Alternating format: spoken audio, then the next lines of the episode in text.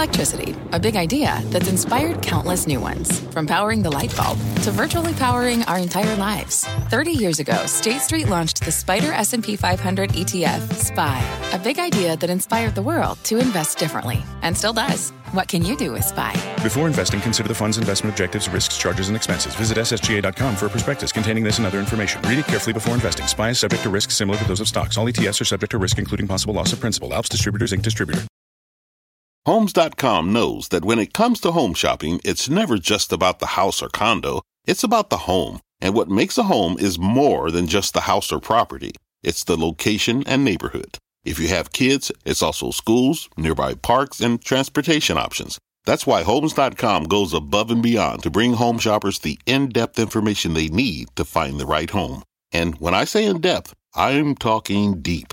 Each listing features comprehensive information about the neighborhood, complete with a video guide. They also have details about local schools with test scores, state rankings, and student-to-teacher ratio. They even have an agent directory with the sales history of each agent. So when it comes to finding a home, not just a house, this is everything you need to know, all in one place. Homes.com. We've done your homework. My mission is simple, to make you money. I'm here to level the playing field for all investors. There's always a bull market somewhere, and I promise to help you find it. Mad Money starts now. Hey, I'm Cramer. Welcome to Mad Money. Welcome to Cramerica. Up you and my friends, just try to make us some money. My job is not just to entertain you, but to educate and teach you. So call me at 1-800-743-CBC or tweet me at Jim Cramer. At moments like these, it's easy to forget why we ever even like technology stocks in the first place. Even if tech got a reprieve today, Dow gaining 347 points, the S&P climbing 1.50%, but the tech-heavy NASDAQ jumping 2.28%. One after another, I'm hearing people trash tech, making it clear that they want nothing to do with almost anything in this sector, not just the semiconductors, and that this entire move this week, which you know I've liked, is a selling opportunity. Sell. I get it. Most tech stocks have been absolute disasters. Hey, the whole year, much worse than the already bad averages. Now, though, when we're finally getting some really serious downgrades, price target cuts, and critical commentary, it's important not to get carried away with the negativity. What we need to remember is why we like tech to begin with. We do know that in a slowdown, less money will be allocated to technology. We know the valuations got too high last year, in part because of the excess liquidity in the system, but also in part because many of these companies were wildly over-earning during the pandemic, and it was really hard to tell that they were. But to throw in the towel now on stocks like NVIDIA, which I hear people doing, which has fallen from $346 to $158, or AMD from $164 to $79, that seems awfully extreme. They weren't worth what they were selling for back at their highs, but do they really deserve to be worth as little as they are now? First, though, I need to back up and explain what went wrong, what fooled so many people, including yours truly. Put simply, we confused the one-time-only purchases of tech by individuals at the height of the pandemic with some sort of new secular trend that could last forever. We didn't understand the work-from-home pivot, which was entirely one-off. We didn't understand the play-from-home wave either, so we extrapolated computer and gaming equipment sales and misjudged both the volume and velocity of what was really needed. Now, before I get too critical, nobody saw mass work-from-home coming, and nobody knew when it would end. What looked like an ephemeral trend then lasted long enough to seem like a universal trend, but now it's feeling like an uneven, sporadic trend. In that bizarre scenario, who knew if every house would need a new heavy-duty PC, cell phone, game box, and headgear, or just 40 million homes, or maybe 60 million homes? Who would need it? Would it be 330 million Americans or 33 million Americans? Hey, what would the Chinese do? Would they need it? How about the Europeans? No one knew. Then we had three waves of COVID, and everybody from Walmart to Target to Amazon went from thinking that this work-from-home thing can't last for too long to thinking, well, we're going to work from home forever.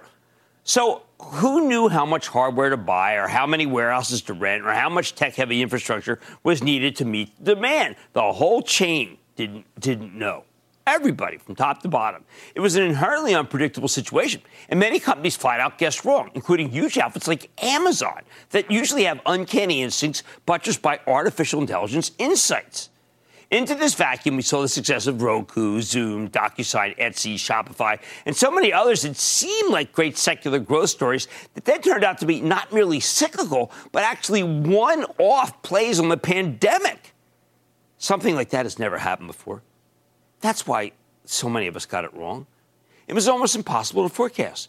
But in an uncertain scenario, companies will typically err on the side of having more product and making more product, not less. When you go that way, though, you run the risk of overproducing, and that's precisely what happened to tech, as one by one, companies recognized that the internet, which had been put into hyperdrive, switched back to something resembling, say, simple drive.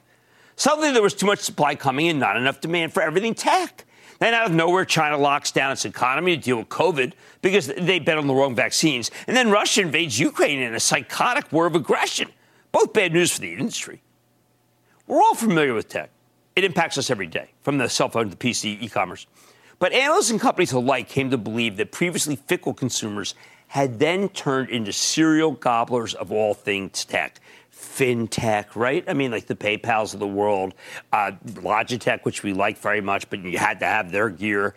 For some companies, the seemingly insatiable consumer exceeded the tepid enterprise market, which is usually much, much larger. So in other words, the consumer market looked like it was bigger than the enterprise market. So everyone built and built for them. And then out of nowhere, it almost all reversed. The consumer was full up. The enterprise needed to catch up. And China's switching to a vaccine-based system rather than a lockdown-based system. Now there's a glut of unbelievable proportions for consumers and a true dearth of product for the enterprise. So all of tech plummeted because everyone, again, from the companies to the portfolio managers to the traders, were caught with their pants down. Everyone had too much of everything. Making things even worse, of course, the Fed had to take into account the headlong boom, not the crash, and has tightened aggressively to stamp it out. In that environment, in retrospect, it seems pretty obvious that tech stocks would be wiped out, which is why I went so negative on most of the group last November. But what wasn't obvious, though, was that the analysts and commentators would only realize what was happening, what I just told you about, just now, not back in November. But now, near the bottom of the cycle, they finally becoming negative, just when I believed that they should be going positive. And that's how the semiconductor stocks exploded this week after Micron came on Squawk on the Street Tuesday morning to talk about how the enterprise is getting stronger and the chip glut will soon be worked off. All people heard about was the consumer side this week. Hey, it didn't hurt. Samsung came out last night and said things aren't as bad as we thought. Although instantly people said that the quarter was bad. It wasn't. And I wouldn't be surprised if this sparks a much more lasting rally in tech. Why do I think tech now has staying power? Because first, the Chinese consumer might be coming back. But second, more importantly, the enterprise isn't getting as weak as you normally expect in a Fed-mandated slowdown. And in many ways, tech is helping businesses manage the downturn as it always does. Tech's deflationary. You can lay off lots of people with new technology. You can figure out how to make things more cheaply, do more with less because of technology. You can make better products with more tech. All this is happening now. The smokescreen of the consumer's tail off obscured an underlying rise in corporate demand that's now playing out fast. As someone who's seen many a cycle, I know that you can't wait for the inventories to burn off or online advertising start coming back. You have to anticipate the turn when things look really bad, like right now. That means most analysts who only turn negative right here will be wrong. They're 7 months too late. Remember what tech's role in society really is. To improve an enterprise or a consumer's life with something faster, less wasteful, more intelligent, and more helpful. The enterprise needs 5G wireless and high-performance computing more than ever to keep up with demand. It doesn't need more PCs or printers or low-end cell phones. It needs top-notch cybersecurity, not grafted on hardware. The bottom line, you need to recognize that tech could have more than just a temporary bounce, at least if you're looking at companies that provide new life to the enterprise, even as, admittedly, the consumer side still looks pretty ugly. Harriet in Florida. Harriet. Hello there, Jim. Hey, Jim, I've held on to my shares of Dick's Sporting Goods, which, of course, are underwater. But I was wondering, what are your thoughts on specialty retail and DKS in particular? Okay, I happen to like Dick's more than I like the specialty retail group. And one of the reasons I like Dick's is that I think that Lauren Hobart is fabulous. This stock sells at 7 times earnings. I almost think like it's like sexism that it sells at 7 times earnings. I'm not kidding. There's no reason why that stock should be so low. And I invite Lauren Hobart to come on any day of the week because she's a fabulous manager. All right. you need to recognize that tech could have more than just a temporary bounce, at least if you're looking at companies that provide new life to the enterprise. While the consumer side, I'm not saying it is good, it's still ugly. On Mad Money tonight, speaking of the enterprise side, C3 AI had a strong showing this week. So could the enterprise software stock be ready to continue its run? I'm going to talk to the CEO. Then is it time to get defensive if you want to with a stock like Coca-Cola? I'm taking a closer look at the stock. And Levi's reported second quarter results after the bell. I'm running through the numbers fresh off the release with the company's top brands. They look pretty good. So stay with Cramer.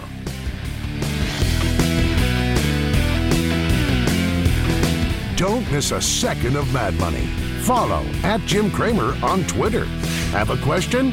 Tweet Cramer. #MadTweets. Send Jim an email to madmoney@cnbc.com or give us a call at 1-800-743-CNBC. Miss something? Head to madmoney.cnbc.com. Fact. Running a business is not getting easier on your wallet. With higher expenses on materials, employees, distribution, and borrowing, everything costs more. Also a fact, smart businesses are reducing costs and headaches by graduating to NetSuite by Oracle. NetSuite is the #1 cloud financial system, bringing accounting, financial management, inventory, and HR into one platform and one source of truth. With NetSuite, you reduce IT costs because NetSuite lives in the cloud with no hardware required, accessed from anywhere. You can cut the cost of maintaining multiple systems because you've got one unified business management suite. You improve efficiency by bringing all your major business processes into one platform, slashing manual tasks and errors. Over 37,000 companies have already made the move. See how you'll profit with NetSuite, and then you can think of all the ways you could be spending the money you save. Company retreat in Malibu, anyone? By popular demand, NetSuite is offering a one-of-a-kind flexible financing program for a few more weeks. Head to netsuite.com to start saving. When you're hiring, the best way to search for a candidate isn't to search at all. Don't search, match with Indeed. Indeed is your matching and hiring platform with over 350 million global monthly visitors, according to Indeed data, and a matching engine that helps you find quality candidates fast. Use Indeed for scheduling, screening, and messaging to connect with candidates faster. Plus, 93% of employers agree Indeed delivers the highest quality matches compared to other job sites, according to a recent Indeed survey. Leveraging over 140 million qualifications and preferences every day, Indeed's matching engine is constantly learning from your preferences. Join more than 3.5 million businesses worldwide that use Indeed. Listeners of this show will get a $75 sponsored job credit to get your jobs more visibility at Indeed.com/Mad Money. Just go to Indeed.com/Mad Money right now and support this show by saying you heard about Indeed on this podcast. Indeed.com/Mad Money. Terms and conditions apply. Need to hire? You need Indeed.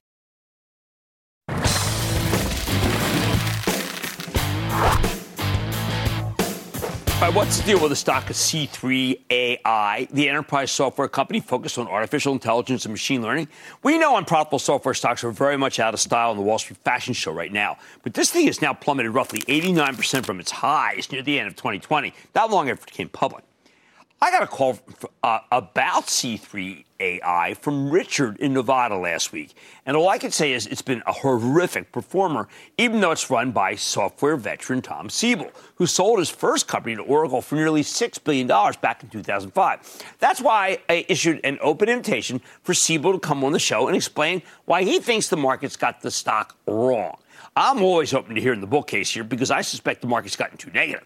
In fact, the darn thing's now up nearly 50% from its May lows, even as its most recent quarter was indeed widely panned. So let's check in with Tom Siebel, the founder, chairman, and CEO of C3 AI, to get a better read on the company. Mr. Siebel, welcome to Mad Money. Mr. Siebel, welcome to Mad Money.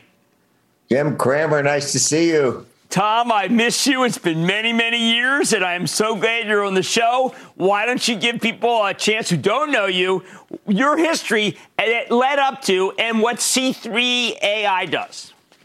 Okay, this is my fourth decade in the information technology industry. I was involved in starting Oracle and building that company, and ultimately one of the guys who ran it. In 1993, you'll remember we started Siebel Systems, sure, which was a very rapidly growing, cash positive, profitable business. where we invented the CRM market, and we had about 80% share in CRM, sales, marketing, customer service, before we sold that company to my friend Larry Ellison in January of 2006. At a considerable profit, for everybody who was in it. That was a good business. I think that was the most rapidly growing enterprise application software company in history. Right. We went from standing start to about $2 billion in revenue in 6 years. And then we started in January of 2009, we started C3 AI, and we've invested about $1 billion in building a software platform and a set of 42 applications that basically take this. So the enterprise application software market, as you recall, when we started this at companies like Oracle and SAP, PeopleSoft and Siebel, is about a $500 billion market today. And in manufacturing and ERP, and CRM and supply chain and what have you. And these systems enable companies to report on what their cash was, or what their inventory was, or what their customer churn was, or what their device failure was, or what their ESG footprint was.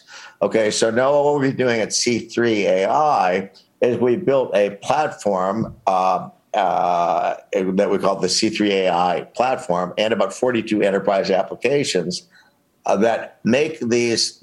Now we have trillions of dollars invested in these enterprise applications, and with applying the C3 AI platform to these SAP implementations, Oracle implementations, Salesforce implementations, Siebel implementations, JD Edwards implementations, what have you, we make them predictive. So by predictive, rather than tell us simply what our inventory values were 6 months ago, it'll tell us what they need to be in each of the next 180 days to meet the demand function. Okay, so rather than telling what customers left, it'll tell us in advance which customers are going to leave us so we can save them. Okay, Rather than telling us which devices failed, it'll tell us which devices are going to fail so we can prevent failure. Right, I love the predictive nature, but I also have to try to be a little more predictive about your earnings. Now, you mentioned that Siebel was cash flow positive. I mean, you made money very fast. Now, when I look at what's happened so far, a lot of the analysts seem to be disappointing about the growth outlook, about a faster path to profitability. It's almost as if, first of all, that you've never done anything in your life. I mean, these guys look like that you're 24 and you just decided, you know what, I'm going to take a lot of money and put it in a furnace. I know you as a guy who when I read Deutsche Bank says fourth quarter, hide under your desk, reaffirm sell. That's someone who's saying, you know what, I think they're making a judgment that may be too early about your body of work. Or that we grade you by the number of CFOs you've had. So we got to take head on the people who say that you're not on the right path and explain to them why they could be very wrong about C3 AI. Well, if we look at enterprise AI, this is a $600 billion addressable market.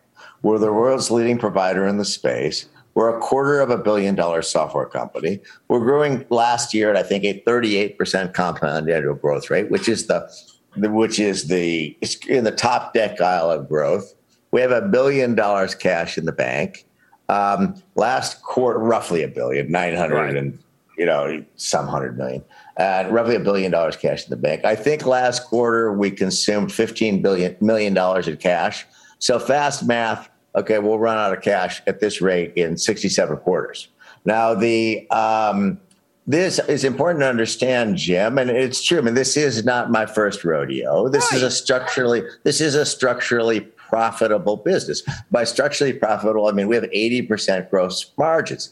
It's not that hard to run a cash positive, profitable business with 80% gross margins, and so. We have a clear path to profitability. Goodness, we're spending, I think, 46% of revenue on marketing and branding. If we cut that down to, 43%. Right. If we cut that down to any reasonable number, I mean, we could throw this into cash positive, profitable, actually in 90 days. But no, Tom, we're not going to do it in 90 days. Shouldn't you do that? I mean, in order to be able to. Look, I know you don't want to answer people who have never done what you've accomplished, but we have investors who are saying, look, I'm in this thing. I know Siebel is bankable. I want to see right now, this year, that he can't make a lot of money for me. Not bad. I think what we need to look at is the addressable market opportunity. Okay. And for me to throw this into a cash positive business in 90 days, which I could do, would be not in the best interest of the shareholders and not in the best interest of our customers. We have a clear path to profitability. In the next, let's say 6 quarters, where we basically reduce our marketing expenses from 29% of revenue to 11. Nobody spends 29% of revenue on marketing. Our R&D expenses to establish technology leadership have been 44% of revenue. Goodness, Jim, nobody spends 44% of revenue. No, I agree. I am more of a devil's advocate on this one, Tom. When I was a hedge fund manager, you made me so much money that to be dismissed the way the research is doing it is wrong. At the same time, I understand, and you understand, that the market is jumpy and jittery about companies that are not making money. And you and I know that that may be wrong at this time, but the sentiment is not completely crazy. No, Jim, and I don't want to. You know I have enormous respect for the markets, and I have enormous respect for investors. But markets are pretty jittery right now, right? And I think we're likely to have a bloodbath in the tech market in the next 2 years. I mean, you and I have seen this movie before, right? Okay, and it's going to get ugly out there. And many of these companies are not ongoing concerns. C3 is an ongoing concern. We have $1 billion cash. But, unfortunately, I do have to leave it that because we've gone on a little bit long. But I'm with you. I got to see. But, you have to. It's a tough line to straddle. But Tom Siebel is bankable. You are a bankable person. And I've been banking with you for 25 years. And I'm not going to change. And I'm glad you're on the show. Tom Siebel, Chairman and CEO of C3 AI. Thank you for coming on the show. Thank you, Jim. Thank you. Mad Money's back here for free. Coming up, Cramer's got a fresh take on a bubbly icon. Should you be sipping this stock on the rocks? Next.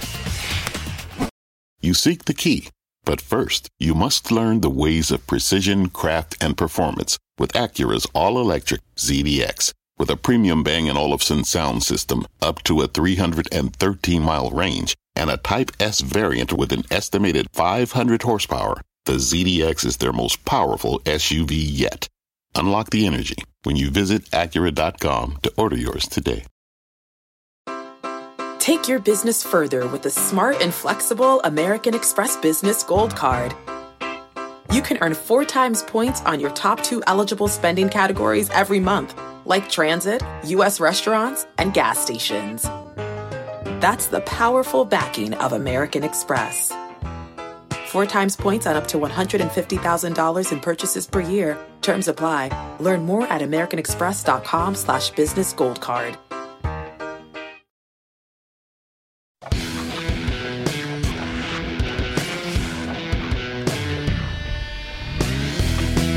Sometimes the best ideas are the most obvious ones. Earlier this week, we went over the best performing stocks in the first half to see how many of them could keep winning in the second half. I was skeptical about some of them, but there were also some I liked very much, including Coca-Cola, the 5th best performing stock in the Dow during the first 6 months of the year, not more than 6% for 2022. I told you I thought I had more room to run, but we had a lot of ground to cover on Tuesday, so I didn't get to do the story justice. And that's why tonight I'm circling back to Coca-Cola, because I see it as a fabulous stock for the current moment. Of course, I've been recommending this one since the very beginning of the year. When the Fed aggressively raises interest rates, causing an economic slowdown or even recession, the Wall Street playbook says you need to hide in the defense of recession-proof stocks. Coca-Cola is practically a textbook example. The beverage business simply is not hostage to the broader economy. That makes it way more attractive by comparison when all sorts of economically sensitive companies start putting up bad numbers. That's a huge reason for Coke's relative outperformance this year. So far, it's been fighting with its hands tied behind its back. Why? Because we've also got rampant inflation, and those higher costs have been eating to the company's bottom line. I've said repeatedly that the moment we got inflation under control, companies like Coca-Cola would get a monster earnings boost, making them even more attractive. So now that tons of commodity prices have more or less crashed, especially aluminum, corn, and sugar, I'm thinking the next few quarters could be incredibly positive for the soda business. You take away the inflation problem, and we're back in your typical Fed-mandated slowdown, where stocks like Coke tend to roar higher. Let me put it like this. Even in the face of those awful inflationary headwinds, Coca-Cola was already doing really well. When the company reported its first quarter results in late April, the numbers were magnificent. We're talking 18% organic revenue growth. Wall Street was only looking for 9%. They doubled what people were looking for. Substantially higher than expected revenue, fueled by both stronger pricing and stronger values. Even better, Coca-Cola's operating margin jumped 40 basis points year over year, much higher than anyone was looking for. These are really good numbers, okay? And that was because pricing was so strong. In other words, people just can't get enough of this stuff. In the end, that translated into a 6-cent earnings beat off of a 58-cent basis with 16% year-over-year earnings growth, even in the face of a much stronger dollar, which is bad news for a big international company like this one. Of course, the company had to bend over backwards to fight against inflation. Many of their inputs had soared in price, especially aluminum and plastic for packaging. But management said the can makers were finally adding new capacity after holding back for a long time. That'll bring prices down. More important, Coca-Cola got in touch with their customers worldwide and found ways to do things more efficiently. I mean, one of the things that I really love about Coca-Cola is it's kind of like a United Nations, and they all get together, figure out what the right thing to do is, and they all be able to figure out together in a very loose confederation how to do it best in each country. Funny thing, even though the stock rallied a bit right after it reported its first quarter, the whole market almost immediately started rolling over as we got into May. That week just brought down the stock of Coke, too. At this point, the stock is down nearly 5% since it reported that great quarter. And while that's much more than the 9% decline in the S&P 500 over the same period, it's obviously not good. The weird thing is that I think this story's only gotten better in the last 2.5 months. Actually, no, I don't think. I know it's gotten better, which makes me so confident. What makes me so confident that this is going to take out its high? Well, first, again, this is a textbook recession-proof name with great management that's done a terrific job in handling a high inflation environment. Remember, a lot of people, not me, but a lot of people think we're going to a serious recession. It's exactly the kind of company that we like here, one that makes real stuff, turns a profit, returns those profits to shareholders via dividends and a buyback, and also has a reasonable valuation versus its historic pricing. When I say Coke is recession-proof, what I mean is that people keep drinking soda, even if the economy goes into a tailspin. At the same time, the 2.8% dividend yield looks more attractive now that bond yields have come down from their recent highs. And Coke trades at 25 times this year's earnings estimates, right in line with the average multiple over the last 3 years. I think 25 times earnings is plenty reasonable, given that this company just delivered 18% organic growth and is one of the best-run companies in the world. Second, Coca-Cola's got a reopening kicker. These guys have a food service business serving restaurants, and now that we're no longer letting COVID control our behavior, that business is making a huge comeback. The food service business is up against some very easy comparisons right now, making this an excellent time to own the stock of Coca-Cola. Third, booze. This company's finally getting into the alcohol business via partnerships with real liquor companies, good ones. Last year, Coca-Cola launched Topo Chico, which is my favorite. That's a hard seltzer. Topo Chico hard seltzer with Molson Coors. Topo Chico seltzer is fantastic, fizzy water. But when they put it together with Molson Coors, it's amazing. It's become very competitive. Topo Chico did incredibly well in the first year, becoming the number 3 brand in the category, even though it was only available in a third of the country, unlike the number 1 and 2 brands, which are everywhere. I am a big fan of the pineapple flavor. Oh, and Coke just launched a Simply Spiked hard lemonade product a few weeks ago, along the same lines, hearing good things. But on top of that, they announced a partnership with Constellation Brands back in January to sell Fresca cocktails. Look, this thing is everywhere. Fresca, the blizzard of flavor. I feel like I'm a teenager again. If you told me Fresca would be the fastest-growing soda trademark in Coke's U.S. business a couple years ago, I would have laughed in your face. But that's exactly what it is. And apparently the grapefruit flavor is already a very popular mixer. And not apparently. I know it is because it's what I use. Okay, anyway. Then there's the Jack and Coke partnership. Just last month, Coca-Cola teamed up with Brown-Forman to create a canned Jack Daniels and Coke cocktail, including Jack and Coke Zero and Jack and Diet Coke. I've had them. Wow. It's launching in Mexico later this year for expanding the rest of the world. This one seems like an obvious slam dunk to me. Now, just to be clear, Lisa goes for the Coke Zero. I go for the Diet Coke. Now, Cocoa is no longer being crushed by inflation. This has been their biggest challenge, but now prices are finally going in the right direction. Do you know that corner's down 27% from its April highs? That's incredible. Do you know, including a 23% decline over the past 3 weeks. A lot of corn syrup in this stuff. Sugar's down 10% from its April highs. These are hugely important inputs. Aluminum is down 41% from its peak in March. So the packaging problem is solved. Freight's been a problem, but trucking prices are now down 18% year to date. And as we saw from today's uptick in jobless claims, I wouldn't be surprised if the labor inflation issue gets solved in the not too distant future. I told you I'm bullish about this stuff. The only area where Coca-Cola is worse off is the insanely strong dollar, up 9% since the first quarter, although that, of course, is very deflationary, too. It means that foreign earnings translate into fewer greenbacks. Not good, but currency fluctuations are much easier for Wall Street to ignore than rampant raw cost inflation. The bottom line, so far in a very bad year for the stock market, Coca-Cola has been one of the really consistent winners out there.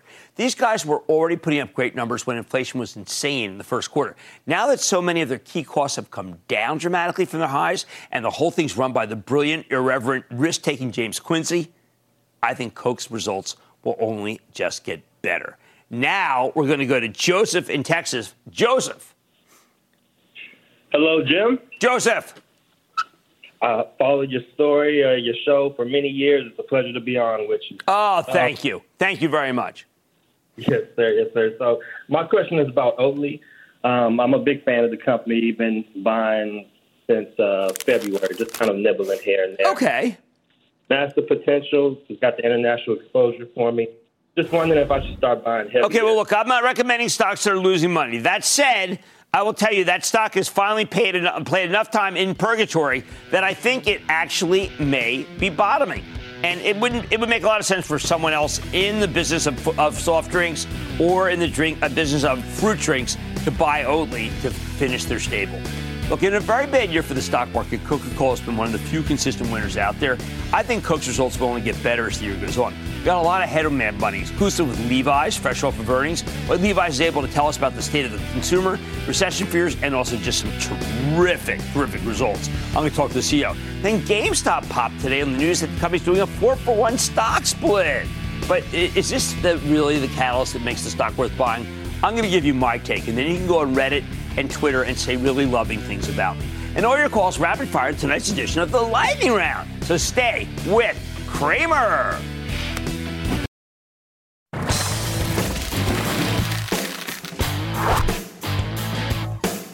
Like I keep telling you, in many cases, this market has just gotten way too negative. That's been my theme now for a full week. Look at what just happened with Levi Strauss and Company, the king of denim. We know the apparel space has been absolutely hated, and the maker of Levi's has seen its stock plunge from $30 last July to $16 and change today, up less than $1 from its 52-week low. After the close, though, Levi Strauss reported an excellent set of numbers. We're talking about a 6-cent earnings beat off 23-cent basis, higher than expected sales, up 20% year over year on a constant currency basis, which is the only way to look at it. Everybody's been worried about costs, but their margins were surprisingly resilient in a tough environment. While the company didn't raise its full-year forecast, merely reiterating the previous one, I can't blame them for being cautious. Overall, though, let's just call it much better than expected. Don't take it from me. Let's check in with Chip Berg, the president and CEO of Levi Strauss. Get a better read on the quarter. Mr. Berg, welcome back to Mad Money. It's great to be back here with you again, and I'm looking forward to seeing you in person in your brand new studio, maybe next quarter. Oh, I sure hope so, and thank you so much for mentioning that. Chip, these are outstanding numbers, and I'm trying to figure out whether people just got too gloomy because you've been executing at a very high level, and the June analyst day was incredible, or things have accelerated, and we should just be a little more positive about the consumer worldwide, or is there something in between? Well, you know, the Levi's brand, I've said before here at our investor day a little bit more than a month ago, it's never been stronger. And the strength of the brand clearly showed this last quarter. You know, the brand was up 20%. As you said, we delivered really strong revenue results. So on a reported basis, up 15%, 20% on a constant currency basis. Really strong margins. Our gross margins were 58.2%.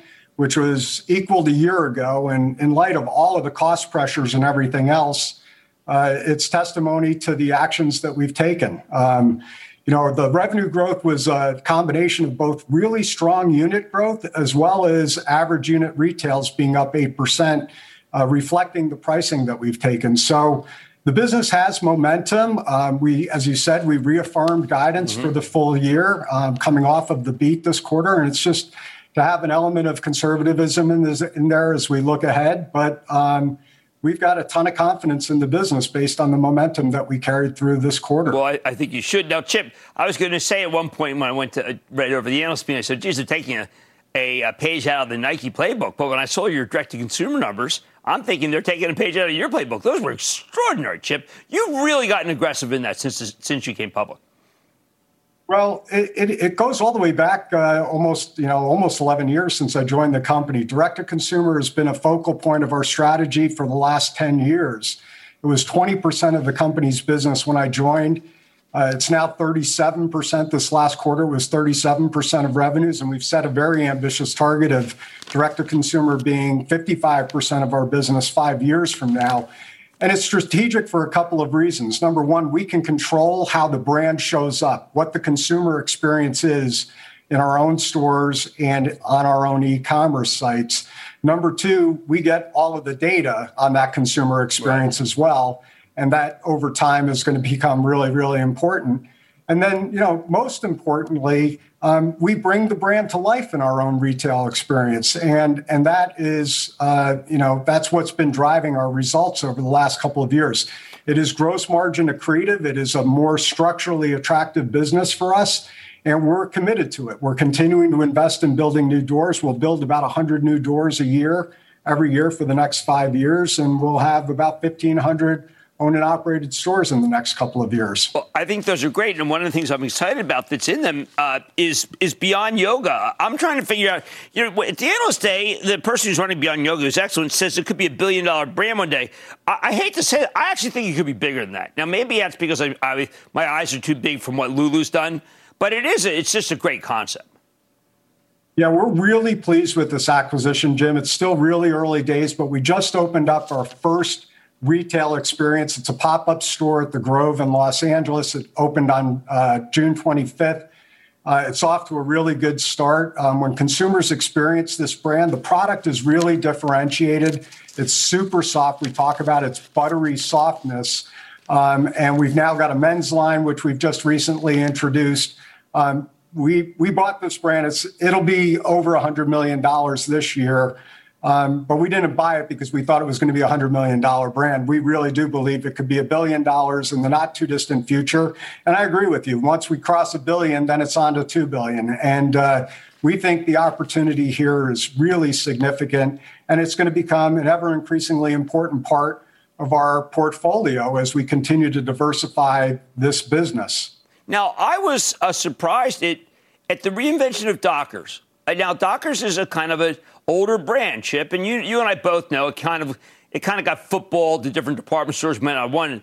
It's coming back, isn't it? It is. In fact, Dockers was accretive this quarter. It's been accretive for the first half of the year. It was up 27% this quarter.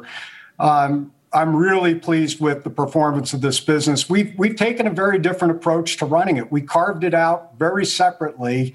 In the past, we have run the Dockers business with parts of people who spent most of their time on Levi's, and it just wasn't working. Right. And so now we have a fully dedicated team. It sounds really simple, like why didn't we do this a long time ago? But we've got a fully dedicated team. That means everybody who works on Dockers is only working on Dockers. They have true skin in the game on this. We're almost running it as if the company is private equity and it's one of our assets. And the results speak for themselves. The business has really turned around. We're attracting a younger consumer. Our e-commerce business is on fire. And it's starting to begin to take the shape more of a Levi's business in terms of more direct-to-consumer, more international business. Both of those are structurally more attractive than the traditional wholesale business, which is where it had been stuck for a real long time. So we're pleased and very, very optimistic about its future. Well, okay, so you know that I am a very big fan of Harmit Singh. I had dinner with him very recently. Now, he talked about the priorities, and I'm a growth guy, too. And he talked about growth, and he talked about opening stores. But, you got that $2 billion-plus slug of debt. I think the stock goes to 30 if you buy back $200 million of it. And you mentioned the prior thinking like private equity. I mean, Chip, your stock's ridiculously cheap. You and I both know that. I think that you raise the dividend. That's one way to do it. But, people just think the debt's too big. You and I know it isn't. But maybe it was just cosmetic. But if you bought some back, you have the capital to do so. Maybe you should do it. Yeah, well, our leverage ratio is at decades low right now at 1.1%. We've got, you know, almost $2 billion of liquidity as well. And so the debt is not the issue. The board did approve before the investor day a $750 million share buyback. We've been pretty aggressive with that. This past quarter, we returned $80 million in capital to shareholders through both dividends and share buybacks. And we're going to continue to be aggressive buying back our shares. I mean, I agree with you. I look at our stock price. When we went public, it was priced at 17, and we opened, you will remember, at 22, north of $22 a share. Now. It's ridiculous. And, you know, we've been unfortunately punished and pummeled with the rest of the industry, but the business, there's no question, we are a far stronger, far better company today than we were when we went public in March of 2019. And the valuation is a real opportunity for smart investors. And we're real happy with our investor base. We've got a lot of long investors in the stock. And, you know, we've now been very, very concrete about what our return of capital is going to be, which is something that we didn't do at the time of the IPO. And hopefully that's going to continue to attract investors who are really interested in the long-term ride. And the long-term potential of this company. Well, Chip, you know, I think it's just ridiculously cheap. And I know that people are too gloomy, and you just delivered a terrific quarter again. I want to thank you, and I hope I do see you in person soon. Chip Berg is the president and CEO of Levi Strauss. Congratulations on a great quarter, sir. It's great to see you. Thank you very much. Good talking with you, Jim.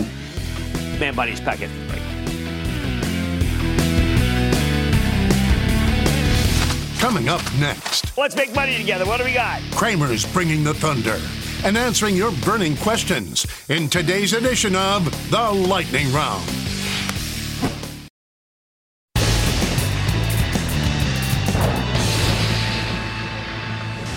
It is time. It's time for the Lightning Round. And then the Lightning Round's over. Are you ready? Ski Dad. Time for the Lightning Round. Let's start with Eric in California. Eric. Hey, booyah, Jimbo from San Francisco. Oh, man, good to have you. I'll be out there soon again. What's going on? Yeah, good to have you at One Market. Hey, I own a bunch of Chegg, CHGG. I don't know what to make of Chegg. The CEO bought a ton of stock in the 20s. I thought it was go to bottom there, then it went down again. But at 18, I don't know. To me, it seems like the bulls are going to win on this side. Let's go to Bob in Massachusetts. Bob. Hey, Jim, thanks for all you do. Looking at the natural gas space. I know you like Devin, but I'm looking for something a little cheaper. How about Comstock Resources? Comstock Resources, very cheap stock. I'm glad you mentioned Devin. You know that we have big, big positions in the oils for my Chapel Trust, and there's been a lot of nice things being said about the Chapel Trust, and I hope people watch Monday when we're going to do a big club meeting. Let's go to Horace in Maryland. Horace. Hey, Jim, I'm a first-time caller from Maryland, and I want to thank you for all of your advice over the years. Thank you. Thank you.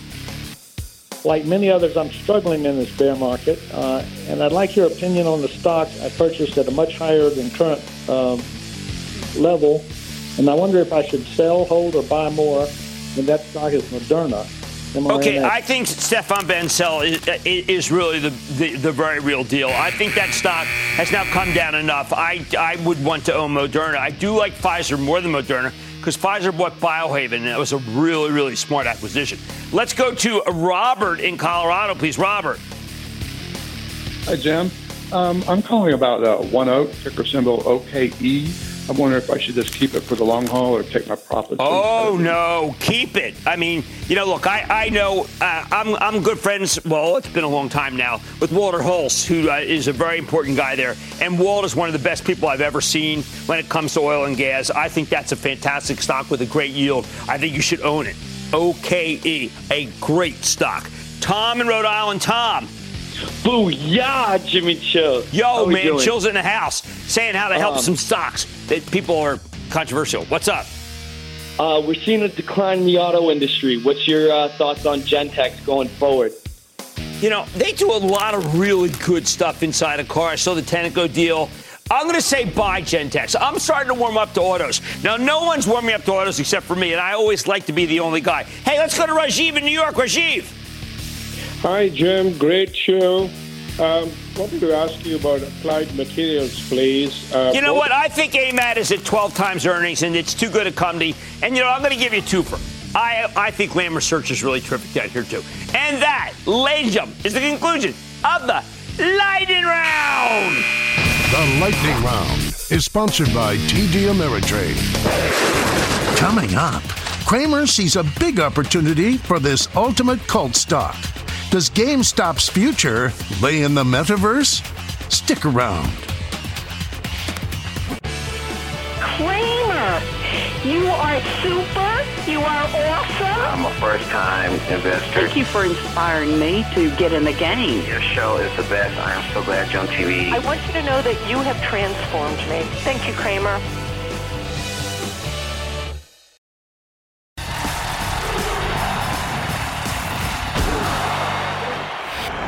We all love stock splits, don't we? Even though we know that they don't actually change anything at all.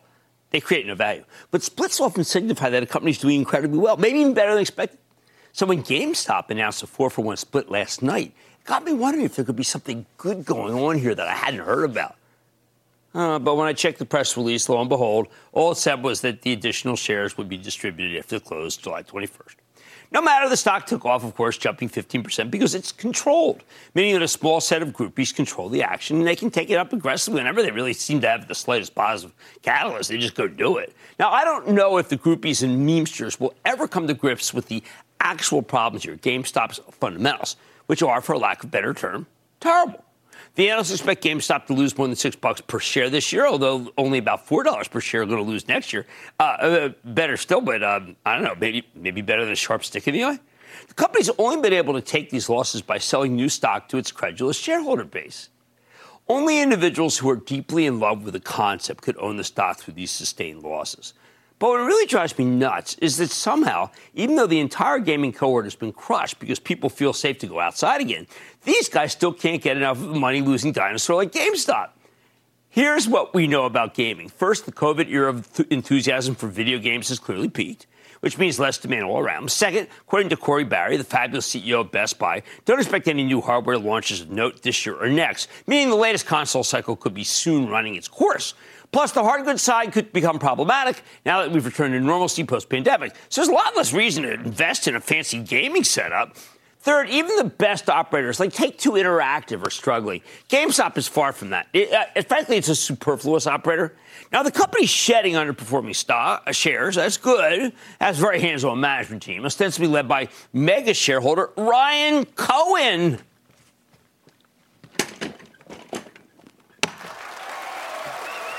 Gotta hope he's inventing new things because I'm not sure about his investing acumen of late. He recently plowed a bunch of money into Bed Bath & Beyond, around $15, according to CNBC.com. It's now $5, even after a huge bounce today, driven by insider buying.